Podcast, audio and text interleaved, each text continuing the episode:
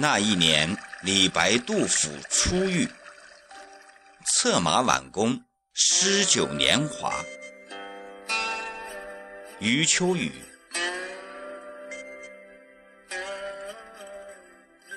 李白与杜甫相遇是在公元七四四年。那一年，李白四十三岁，杜甫三十二岁，相差十一岁。很多年前，我曾对这个年龄产生疑惑，因为从小读唐诗时，一直觉得杜甫比李白年长。李白英姿勃发，充满天真，无法想象他的年老；而杜甫则温良醇厚，循循然亦长者也，怎么可能是颠倒的年龄？由此可见。艺术风格所投射的生命基调，会在读者心目中兑换成不同的年龄形象。这种年龄形象与实际年龄常常有重大差别。事实上，李白不仅在实际年龄上比杜甫大十一岁。而且在诗坛辈分上，整整先于杜甫一个时代。那就是他们将分别代表安史之乱前后两个截然不同的唐朝。李白的佳作在安史之乱以前大多已经写出，而杜甫的佳作则主要产生于安史之乱之后。这种隔着明显戒备的不同时间身份，使他们两人见面时有一种异样感。李白当时已名满天下，而杜甫还只是崭露头角。杜甫早就熟读过李白的很多名诗，此时一见真人，崇敬之情无以言表。一个取得巨大社会声誉的人，往往会有一种别人无法模仿的轻松和洒脱。这种风范落在李白身上，更是让他加倍的神采飞扬。眼前的杜甫恰恰是最能感受这种神采的，因此他一时全然着迷，被李白的诗化人格所裹卷。李白见到杜甫也是眼睛一亮。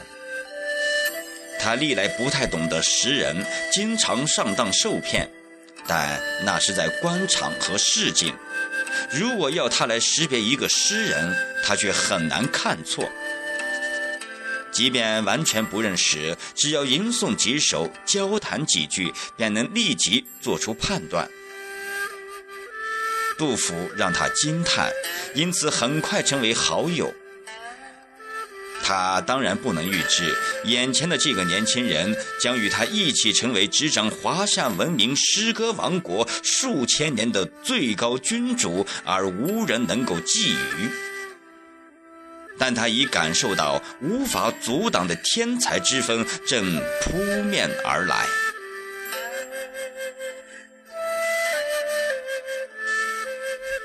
他们喝了几桶酒，就骑上了马，决定一起去打猎。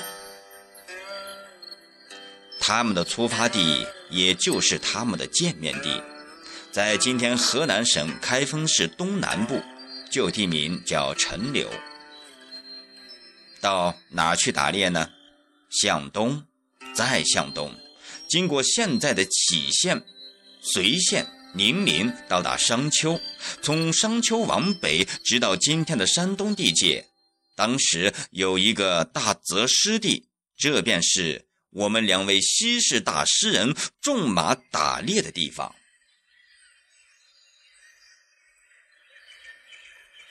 当时与他们一起打猎的，还有一位著名诗人高适。高适比李白小三岁，属于同辈。这位能够写出“莫愁前路无知己，天下谁人不识君？借问梅花何处落？风吹一夜满关山这种慷慨佳句的诗人，当时正在这一带混迹渔樵，狂歌草泽。也就是说，他空怀壮志，在社会最底层艰难谋生，无聊晃悠。我不知道他当时熟悉杜甫的程度，但一听到李白前来，一定兴奋万分。这是他的土地，沟沟壑壑都了然于心，由他来陪练，再合适不过。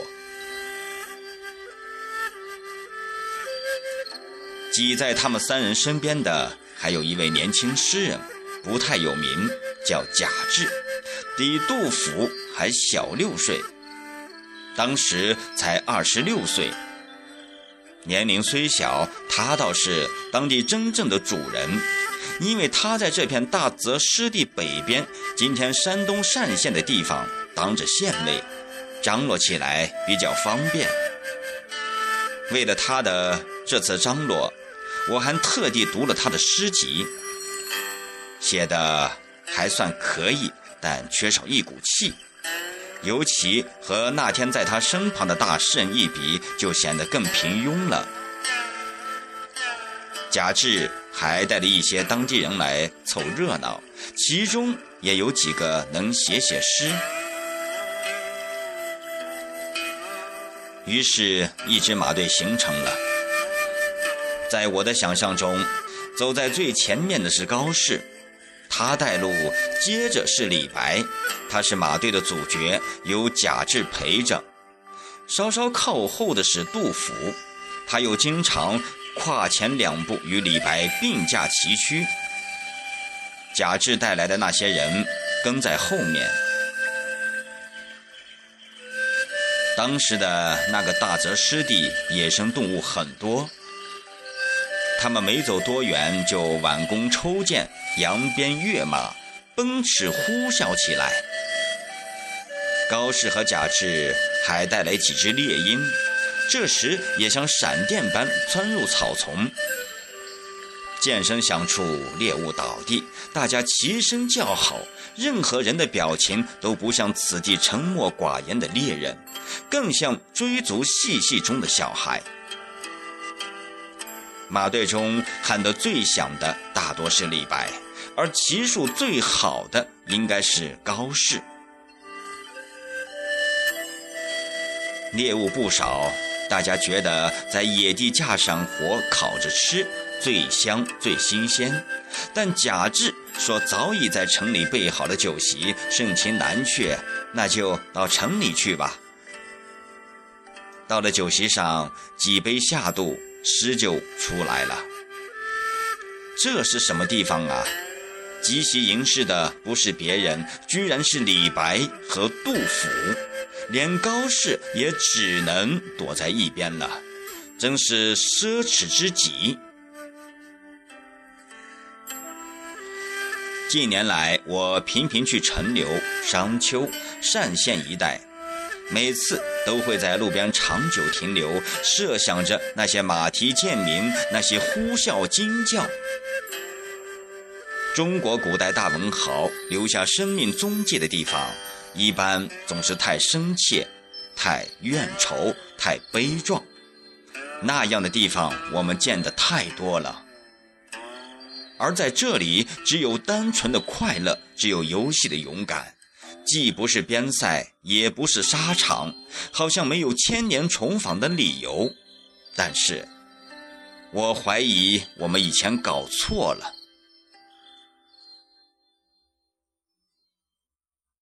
诗有典雅的面容，但他的内质却是生命力的勃发。无论是诗的个体、诗的群体、诗的时代，都是这样。没有生命力的典雅，并不是我们喜欢的事。因此，有诗人用马蹄写诗的旷野，实在可以堪作被我们遗落已久的宏大课本。诗人用马蹄写诗的地方也不少，但这儿是李白、杜甫一起在写，这如何了得？我曾动念，认认真真学会骑马，到那儿只乘几天。那一带已经不是打猎的地方了，但是总还可以高声呼啸吧，总还可以背诵他们的几首诗作吧。在那次打猎活动中，高适长时间的与李白、杜甫在一起。并不断受到他们鼓舞，决定要改变一种活法。很快，他就离开这一带游历去了。李白和杜甫从秋天一直玩到冬天，分手后第二年春天又在山东见面，高适也赶了过来。不久，又一次告别，又一次重逢，那已经是秋天了。当冬天即将来临的时候，李白和杜甫这两位大诗人永久的别离了。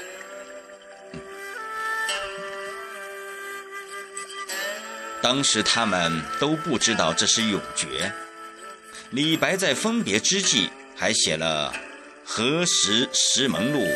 重有金樽开的诗，但金樽再也没有开启。因此，这两大诗人的交往期一共也只有一年多一点，中间还有不少时间不在一起。世间很多最珍贵的友情都是这样。看起来亲密的天老地荒、海枯石烂了，细细一问却很少见面。相反，半辈子坐在一个办公室面对面的，很可能尚未踏进友谊的最外层门槛。就在李白、杜甫别离的整整十年之后，安史之乱爆发。那时，李白已经五十四岁，杜甫四十三岁。他们和唐代都青春不在，仍然是土地、马蹄、马蹄、土地，但内容却变了。